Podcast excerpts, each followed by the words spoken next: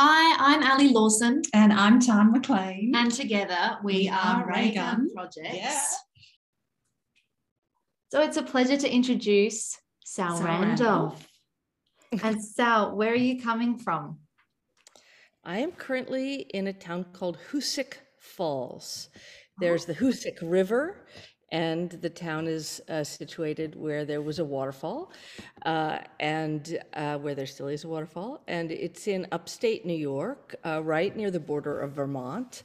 So that's where I'm. I'm. I'm in school uh, and teaching in Vermont, but living seven miles away um, in upstate New York. So. Oh, how Look gorgeous. at the waterfall. Mm. And can you tell tell us a little bit about yourself?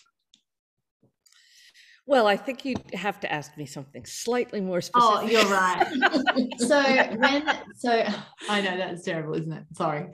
So we worked with you back in 2014. And the way that that happened was I was doing a PhD around kind of social art participation. And you were one of the people, Sal, that I was reading about and looking at, and I had a serious art crush on. and so I sent you an email and I said, Sal, would you consider doing something with Raygun? And um, and you came out with the Library of Art. Absolutely. And so, would you be able to tell us more specifically about your interests and your practice? And just to give a bit of context on that, that was in 2014. 14, yeah. Yeah, and you know, I had already you were already on my radar through um, our mutual friend Lee Walton. Oh, of course. I I hadn't was put that actually- together. I was actually part of the experiential art show. Oh, of Ah, course you were. I think, and I think that was maybe in 2012. What did you So- do for that, Sal? Do you remember?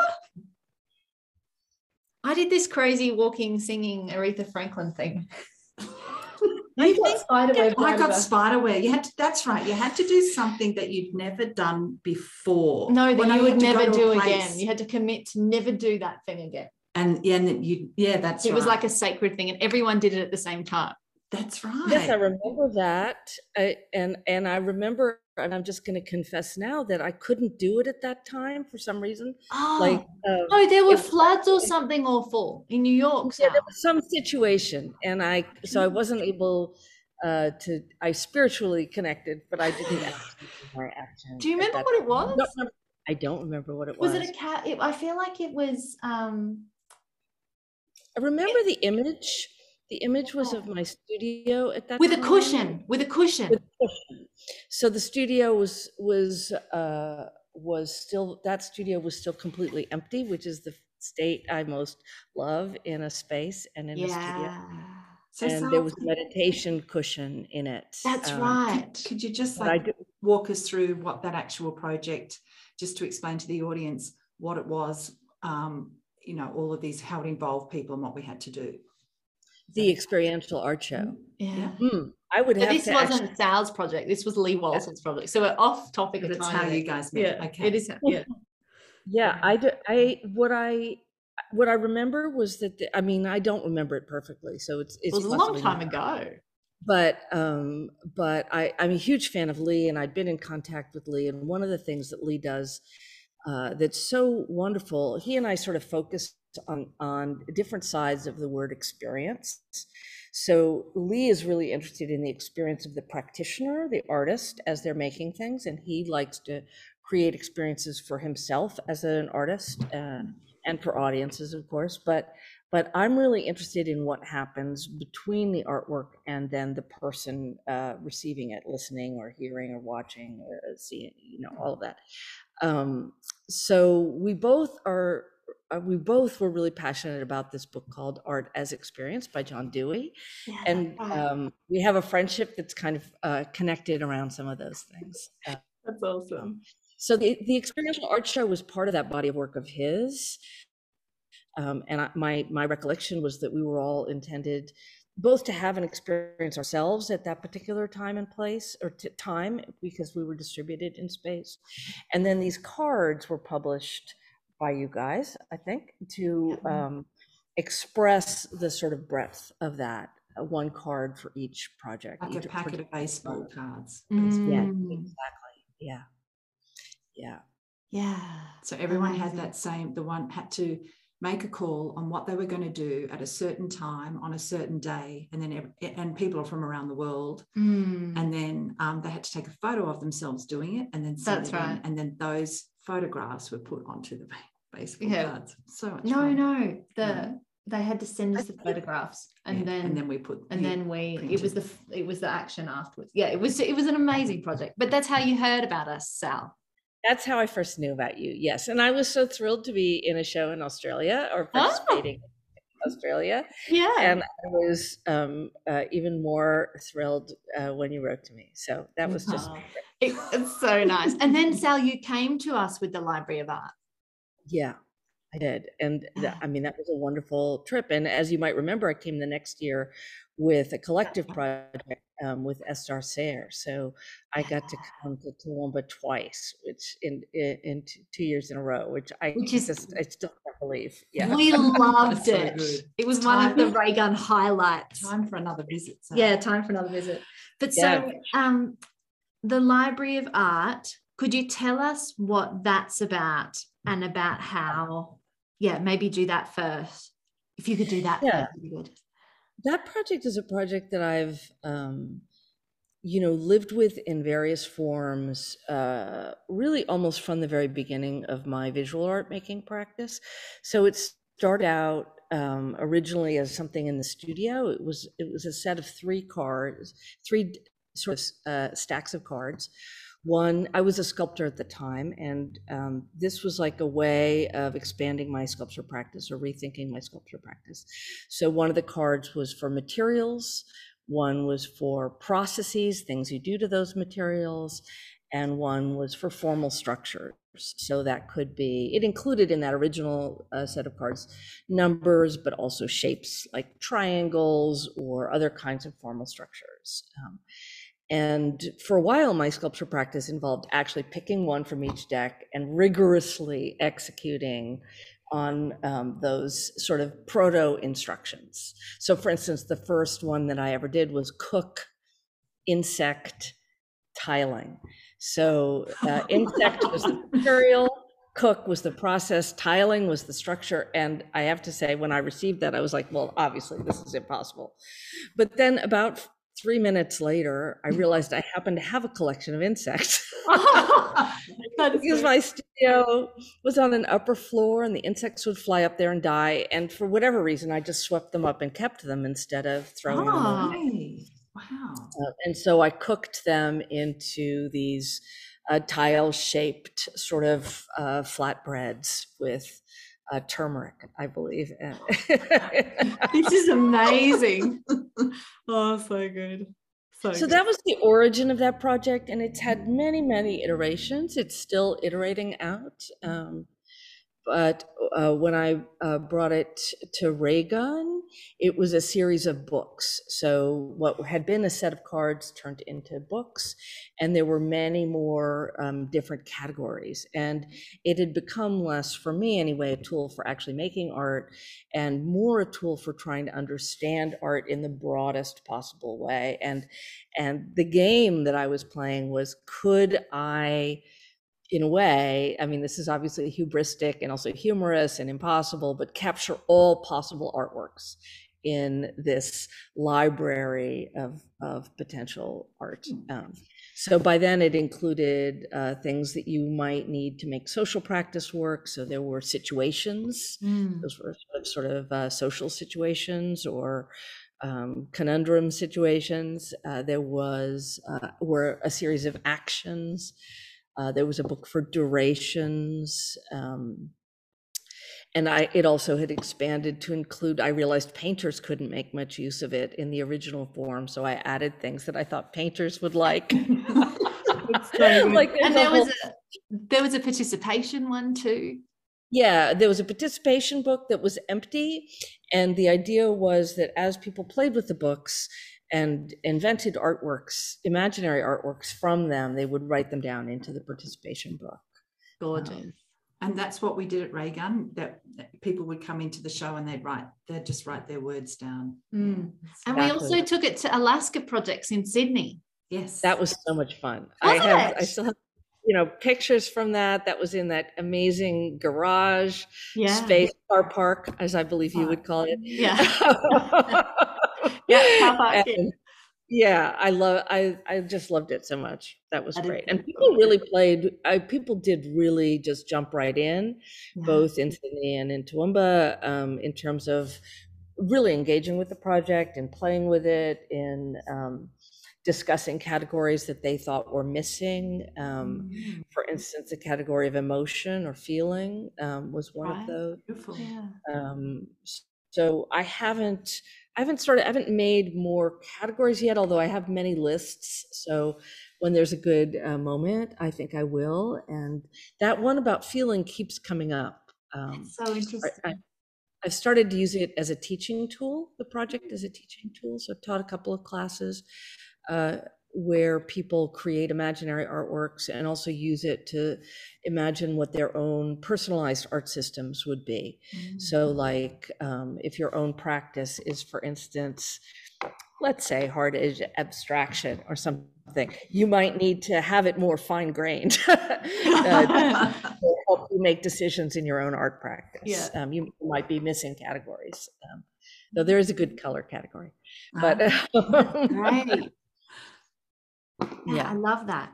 And Sal, um, I remember, so there was this when you were in Toowoomba, and a part of you coming to Toowoomba, well, it wasn't a part, but I kind of took advantage of the fact that you were there and we sat down and had a big, it ended up being an interview for my PhD, but I loved it. And we were, do you remember we were sitting in the kitchen with the cups of tea and all the things? Yeah.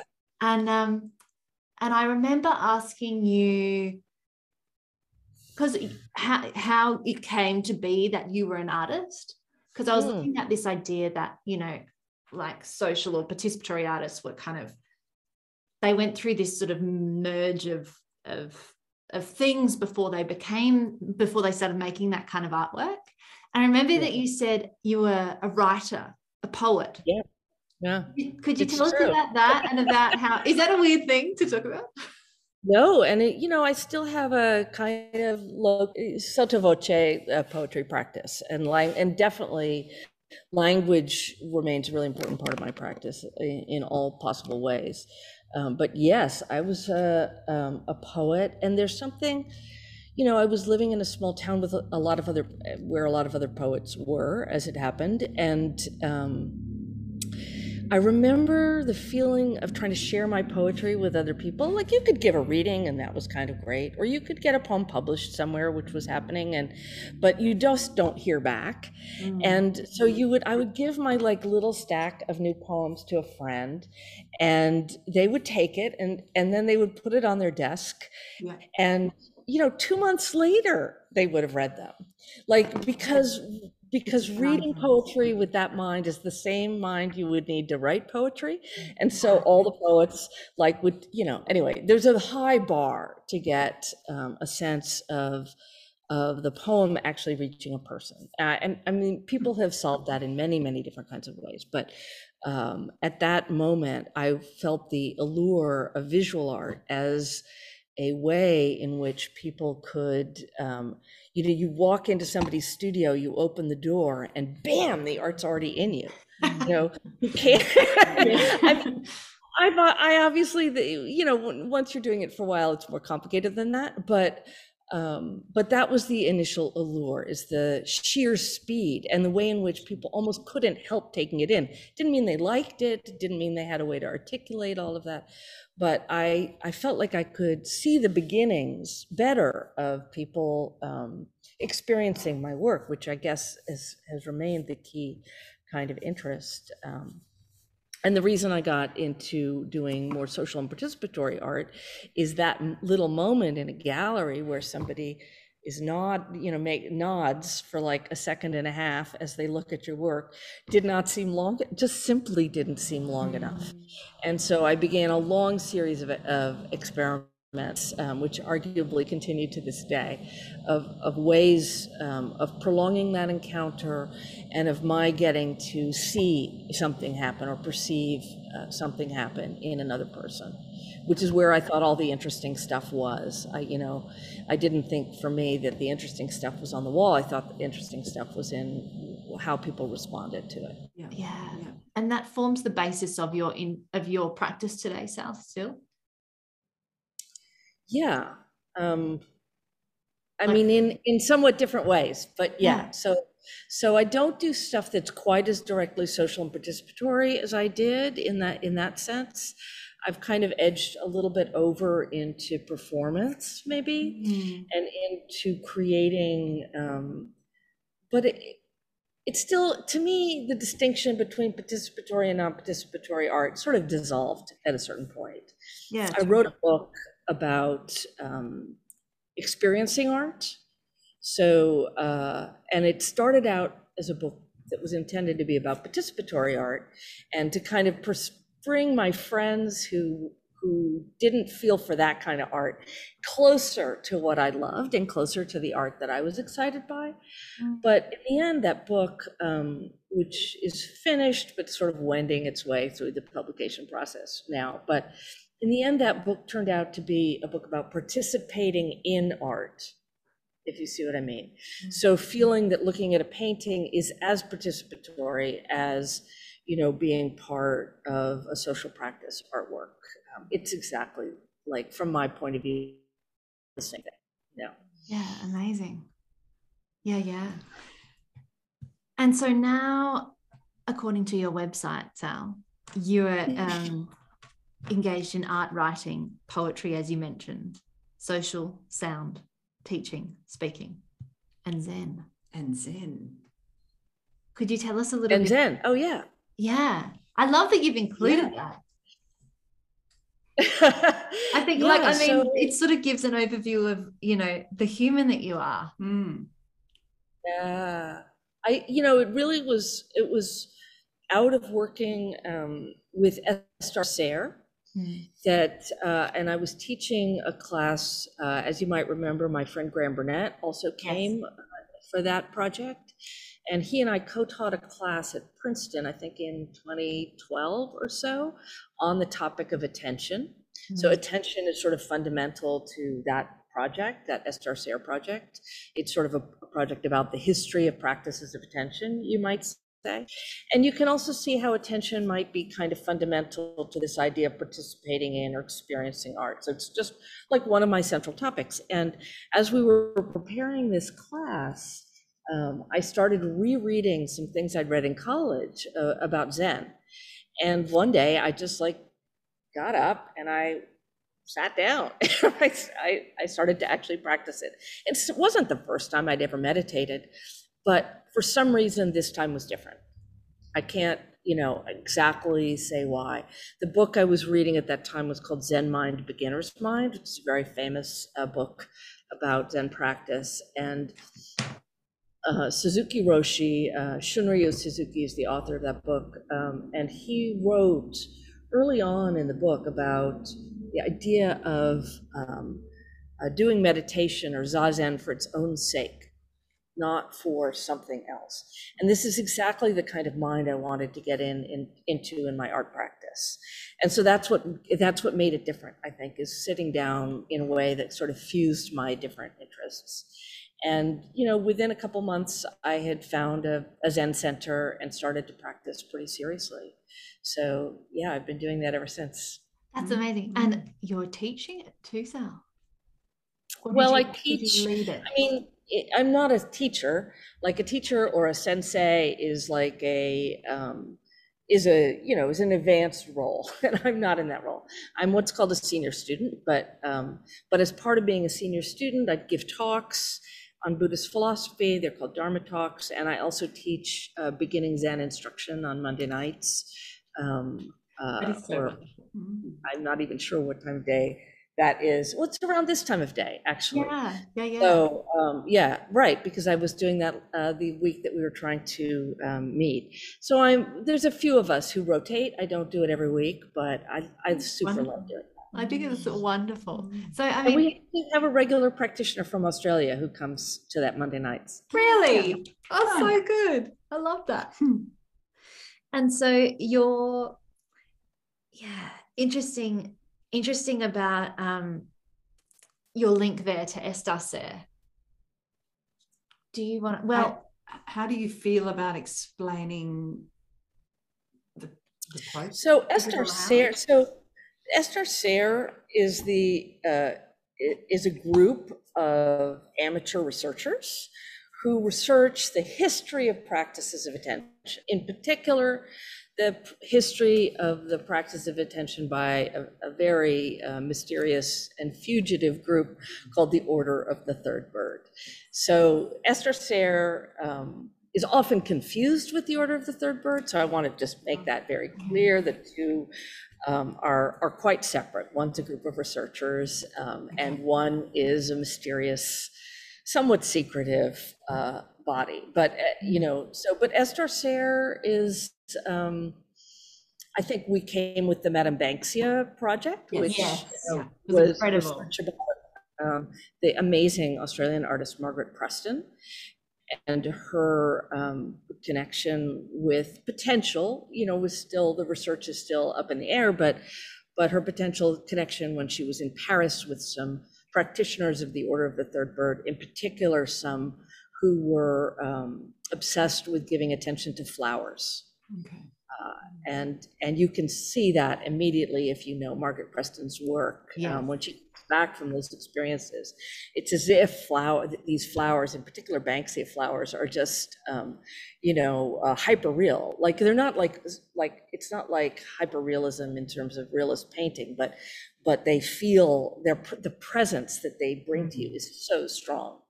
Um, and the woodblock. suggestion from this research was that she became really um, a little bit over-identified and obsessed with flowers. yeah, I Mhm. love that. Yeah, yeah, yeah. Amazing. Um, That's a wonderful. so- and and that group that group's work continues quite uh, strongly. Um, I was part of a project uh, that just presented this uh, spring at the Glasgow International. Uh, the work of a group of Scottish-related uh, artists who uh, who worked on listening to paintings, methods of of not like not in the sense of the paintings producing a literal sound, but still using the methods of listening as opposed to looking in, in a kind of elaborate uh, visual choreography, like a dance choreography of, of, uh, of attending to paintings, paying attention to paintings. So, um, and that group is also, Esther is coming out with a book. And the Oh, Madame Banksia piece is going to be in this book. So that research will be in this book. And it's coming out very soon, I think, sometime this fall. It's from a press called Strange Attractor in the UK. Mm, And uh, it's being distributed by MIT Press. So I can um, Awesome. maybe find the link for you and, and, and send it to you. Um, Yes, please. Yeah, so Well, just a question on that. Is it always, is it only ever paintings that you um, give your attention to? Uh, So, uh, uh, what's understood best about the order, or how we think about what the order did, is, or, or even perhaps does, is give attention to things, primarily things that are made to be seen. Okay. So that's a quite broad category. So paintings are sort of the canonical object, but that could also include, um, uh, it could include a bridge. It could include uh, a flower arrangement. It could include um, a A glass window.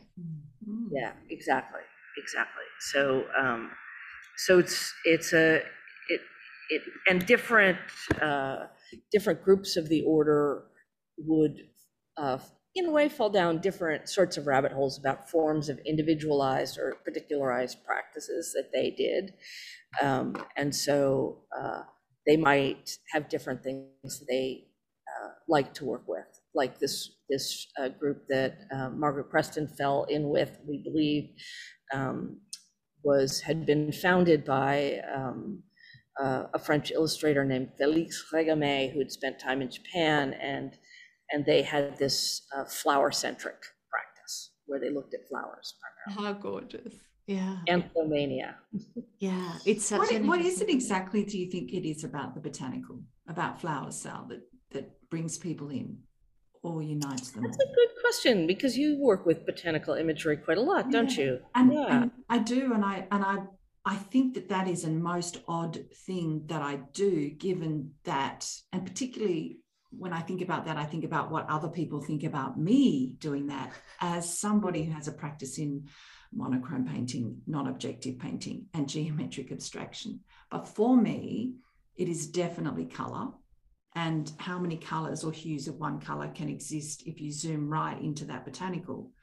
These Mm. colors are sitting next to each other.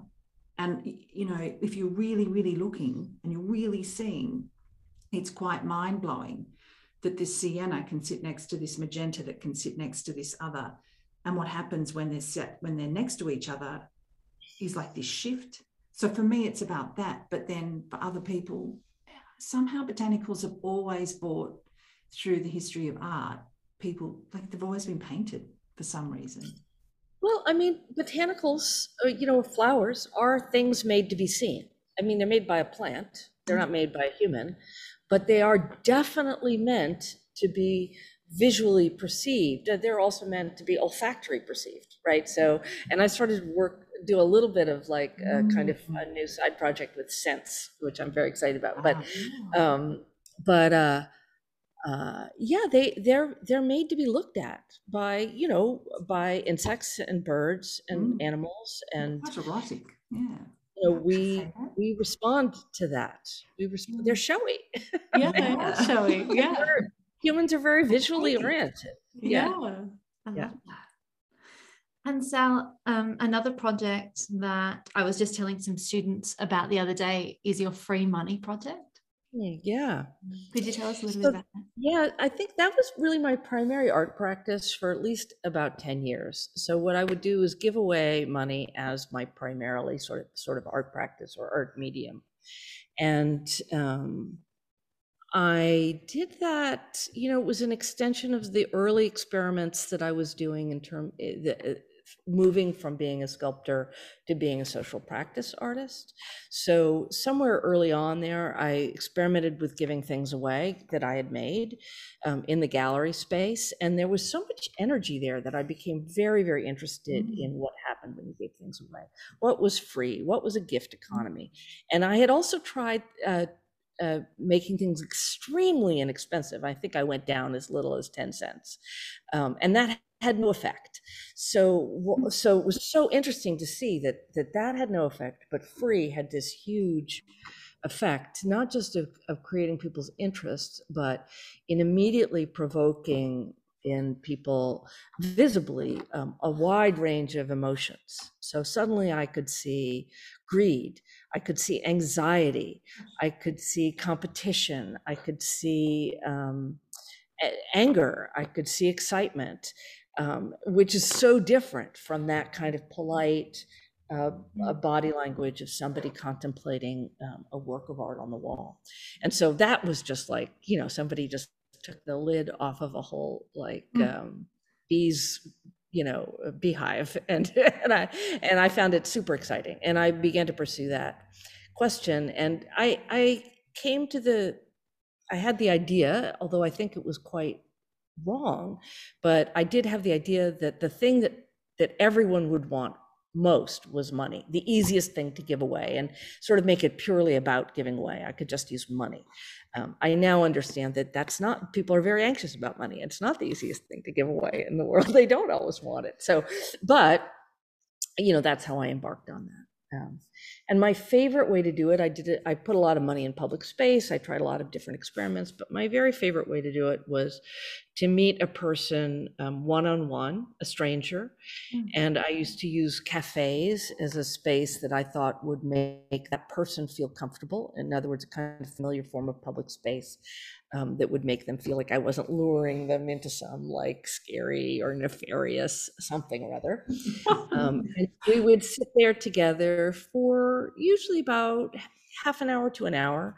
Um, and uh, I would try to give away enough money that I could feel it leaving, enough money so it was significant to me, and enough money that they could feel it arriving, or they could feel it as a sort of a, uh, an event or a puzzle or even a problem. Um, so that was usually around 50 or $100. Um, and I, so I would put the money right on, depend on the circumstance, how many people I was doing, depended on how much money I could afford to give away at any given um, situation. But I would put the money on the table and then I would ask them to make a choice. And the choice was very simple whether they were going to keep the money or give it away. I didn't care what they were going to do with it. Um, uh, and and uh, the idea was to take the rest of that time we had together which most of the time to to not before deciding. So so obviously people had an, an immediate uh, response and very often that response was to just give it away. But i tried and often to give it away to you know an official or helping organization you know which i think is sort of the easiest emotional thing to do. So i tried to just my job was just to kind of pry open the emotional possibility space um, as I just sat there with them. And we often we talked about whatever they wanted to talk about. Like some people were too anxious to talk about money. Some people told me lots of stories about money, of debts gone bad, or um, times where they needed money, times where they fr- helped friends. Um, we would just sit there together. And then to me, the artwork happened after they left me and their experience with that money unfolded over time, however long that took in their you know life and memory. Um, and so I didn't, I still didn't get to really see it, but I did get to see them and um, see something something start to happen with them. A response to your work. Yeah. yeah. That's really interesting. So, can I ask when how, when did you start making art? Define making art. Well, creating, making, did you like as a child? Were you? I think it's always interesting to find out. Mm. Someone got started. I, I, I don't think I was a super arty child. I mean, you know, I did the stuff that most kids do, but um, but I also just didn't get it, to be honest. Like I remember it was in summer camp, and we were we did a plaster of Paris sculpture project, right?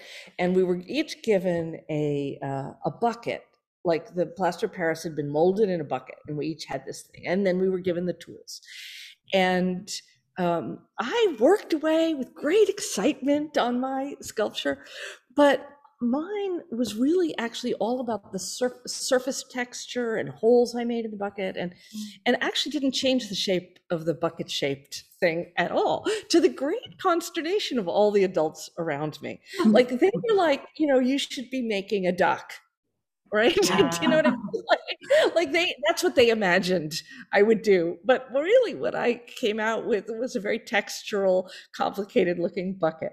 So I and I it didn't even occur to me to do, to do what like it, it just didn't even cross my mind to, to make a duck. So or whatever else they had in mind. So um, I don't think I kind of I mean maybe that's weirdly precocious, but it's also weirdly backwards. And so that, you know, I don't think I was especially uh, gifted as a as a visual artist, and I'm still have a complicated relationship to that. But um, in high school, when I was about 16, I got very interested in theater, and I did um, experimental theater all the way through high school and college, and after college. Right. Yeah. And uh, similarly, uh, I got very interested in poetry, and I did all of that um, through that time. Mm. Um, so it was really much later that I, you know, kind of uh, developed an engagement with with visual art per se, or with mm-hmm. the with the art world rather than the literary world. Um, mm. yeah, so interesting because I mean, a lot of those participatory practices were and experiential practices were written about within that theatre context first, weren't they? Mm. Yeah, so I knew a lot about performance art from. Yeah. Um, uh, the you know the once I left school, that was a moment. So this is like in the '80s. Mm. In in I was in Boston, and that was a moment where there was a great explosion in interest in performance art, mm. and um, uh, and experimental theater. So, but they had sort of different valences. The performance art really coming out of um, an art school that was in Boston called the uh, the the Museum School. Um, yeah, and and interesting. Um, so so that shift from just remembering from the from the reading all that time ago, um, with experiment like experiential theatre was about that shift between the um, the audience member, wasn't it? So where the audience members yeah. sort of started to become a part of the performance. Yeah, and I was in, definitely involved in that kind of theater. Mm-hmm. The, mm-hmm. the theater group that I performed with, there was a theater group called Mobius that mm-hmm. did a lot of participatory theater. Um, and I was, uh, I and on the on the more theater theater spectrum, I was interested in um, that sort of atmospheric, a very long theater like Robert Wilson, um, things that uh, were um, about feelings and atmospheres more than about um, narratives. Uh, mm-hmm. I'm still kind of that way, I think. Um, and I remember learning at that time about a piece which is still influential to me. I think it was called The Emerald Necklace. Um, and oh gosh, I think the artist's name is is Ron. Wallace. I didn't see, I never saw this piece. I only heard about it. It was like a legend. Mm. And uh, it was a walk piece. So there was a series of uh, parks in Boston um, that had been designed uh, by, I think, Olmsted, who's a famous uh, park designer. Mm. And uh, you would walk with this guy um, for several hours through these parks and um, that formed, they, they kind of formed a necklace shape. Hmm. And I don't even know what people talked about or what they did. Yeah. But the idea of this one on one theater, that there was one performer and one um, audience member, and that they had this sort of lengthy, intimate time, mm. just completely um, caught my imagination and still does. And so, for instance, you can see it when I'm giving away the money and, yeah. and wanting to meet people one on one. To me, one on one performance is the totally coolest kind. Yeah. Interesting. So, do you do you feel like you exist within that? Kind of visual art space now? Like where you're you're doing the no.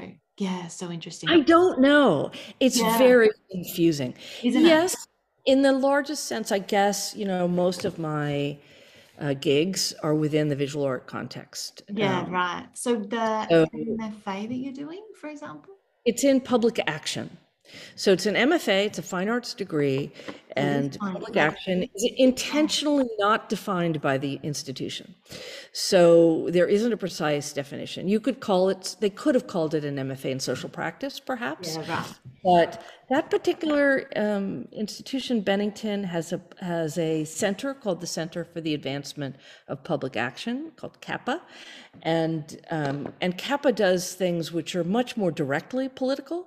Mm. So um, there's somebody who works about removing works on removing plastics from the oceans. Wow, yeah. Um, uh, there's somebody there who works on mediation techniques at the at, at the state government level. So there's just there's all kinds of activities going on there mm. that are more directly political, and then um, there is there are these kind of realms that are closer to social practice or even theater. Some of them. Um, can, I, can I? And my daughter said, "Mum, when you do these podcasts, you're not allowed to interrupt."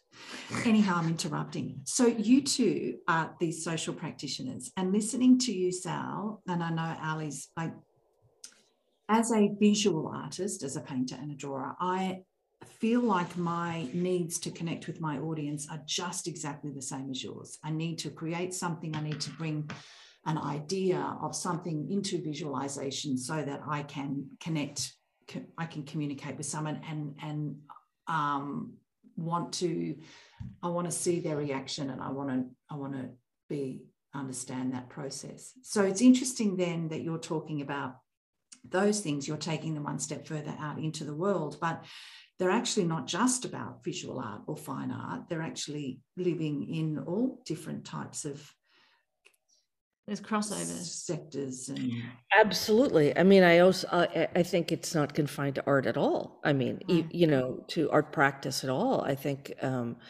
you know, this is actually part of our ordinary lives, right? We want to communicate with other people and and um, see our effect on the world and see the response of other people. And and for me, I think in writing about this, writing about experiencing it art um, in this book project was partly about um, within the visual art spectrum, especially trying to democratize the experience by focusing on your own responses and reactions um, and not worrying so much about the art historical situation or you know what you're supposed to know, think, or feel about the piece. So, um, really authorizing people to make use of art. The book's called The Uses of Art.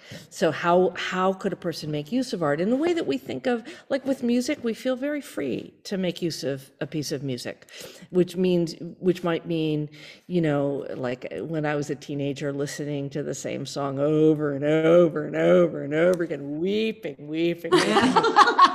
unrequited love right? Right like so we use we use music very freely for emotional purposes or or we use it to um, make us feel uppy while we clean the house or to set a certain mood when we give a party or to give our full attention to it in other circumstances you know in a concert.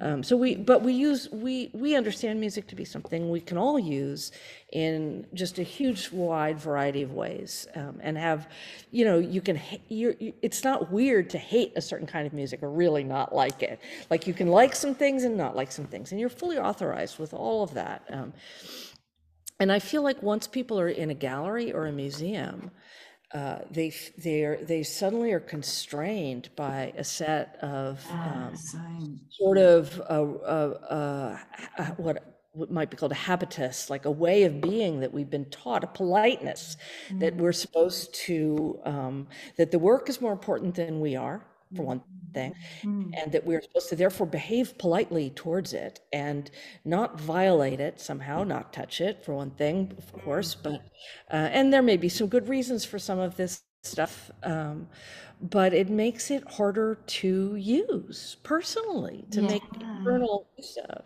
And I would go uh, one further step and say then the next expansion on from an artwork in a gallery is now we're having to view them behind a computer screen. So how, yeah. how do we connect with them then? How do we get anything out of them? Mm. Yeah.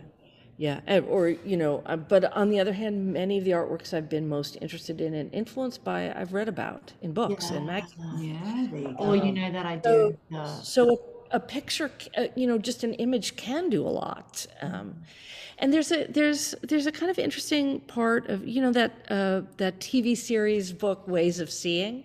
Yeah. So when John is talking about um, how people make use of art, um, he talks about uh, his uh, uh, having a bulletin board in your a cork board in your house where you put up pictures that you some of them might be pictures of families some might be postcards of artwork some might be and to him that is one way that people like bring um, artworks into their uh, homes but also they can then become kind of an extension of your mind yeah right and feel with them Mm. in a way that we do with other things all the time. I mean, I don't think it's it's particular to art, but um, but yes, I think I think our society has put art in a kind of funny category that makes it makes it harder to use. You know. Yeah, totally. Or you know, I often find speaking to people who walk into a gallery. There's yeah, it's as you say. There's this weird kind of stigma around it and we're in a regional area here. So a lot of people are like oh that's for smart people. Like that's you know i don't get it immediately. And it's like mm. well yeah. listen to me rant at you for three or tell you the story in two minutes or less. They're like oh yeah. I'm like yeah it's not that complicated. Like it's it's a really simple it's it's, it's usually like a, a super simple story uh, like and the artwork is a way into that story that the artist is telling. Maybe a new question could be is what would we do if we didn't have a gallery? How else would we do this? Mm. I guess that's what you're doing, Sal, social practice. Well, it kind of creates one-on-one. more opportunities without a gallery in some ways because you don't have all of that, you know, hang up, mm. all of hmm. the contextual baggage. Maybe. I don't know. I mean, I think having your own gallery gives you a lot of power over this situation. you know, if, I did you can do stuff. We had fun. Yeah, we had fun. yeah. Yeah.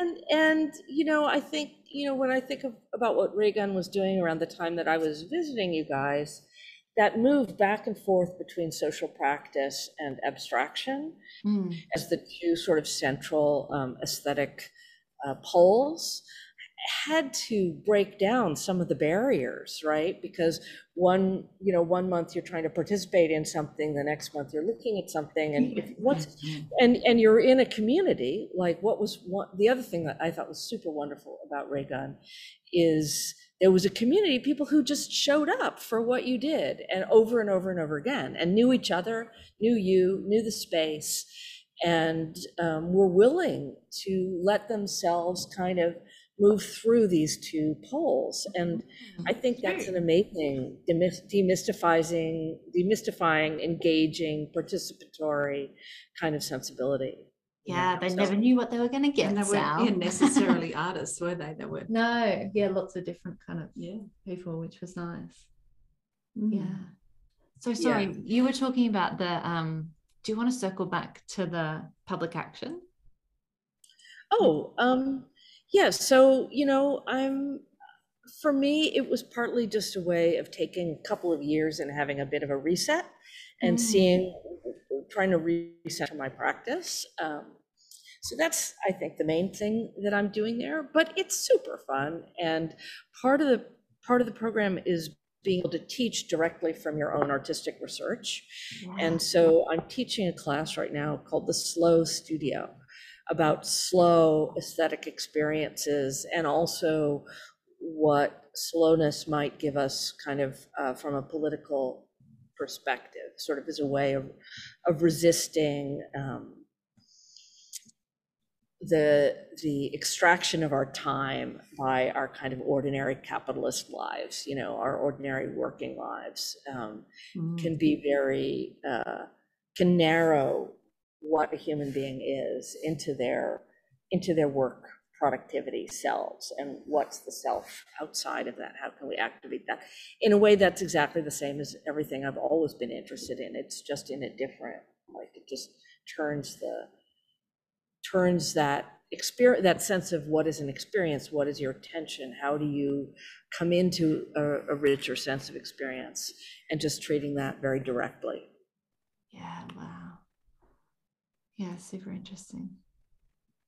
so it, you know and and i think the the public component of that is that broadly speaking um, i'm trying to think about our contemporary crisis especially the climate crisis and the sort of social crises that that kind of come uh, directly from that and uh, you know how we're how are we all going to live the next 10 Yeah. or 20 Navigate. uh, or 30 years and then you know beyond our own lifetimes what's what's going to happen What are Um, we valuing? Yeah. and how can you think when you're panicking too so Sure. like you know this sense of continued crisis and urgency makes it actually harder to take in information to process information to act from that newer information um, Mm. so slowness is one of the techniques for me even though it might seem kind of oblique for me it's kind of a it, you could say it's a technique for you know combating uh, the climate crisis Yeah, wow.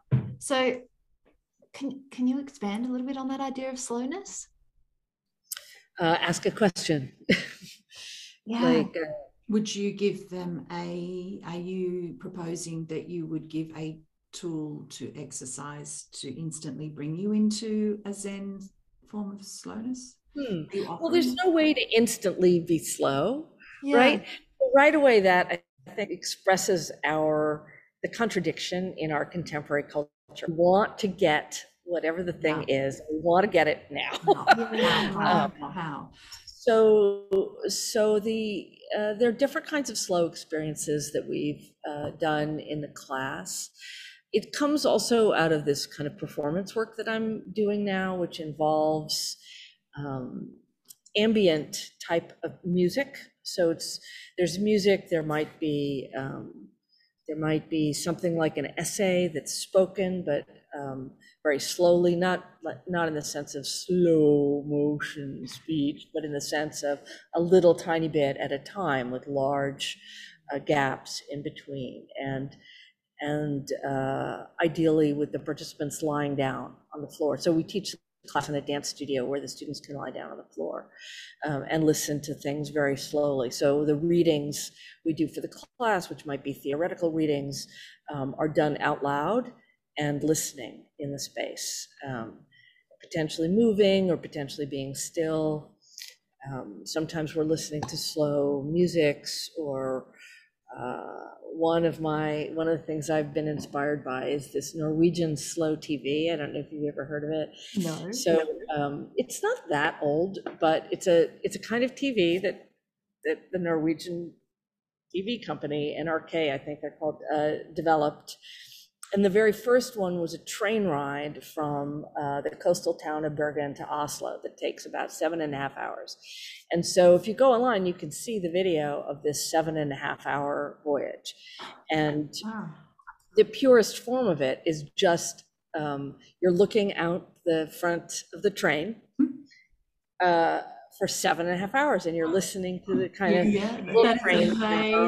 and, and, and I, I love it so much. Mm. Um, and Norwegian Slow TV has also included like, you know, a fireplace crackling, or uh, they have, I think, have something called wood night or log night, um, where people like cut lo- cut their uh, their firewood for the winter. that's so you know, Piles. Um, Wow. but it's basically, I mean, the simplest way to say is that all the slow TV is is just things that happen in actual time.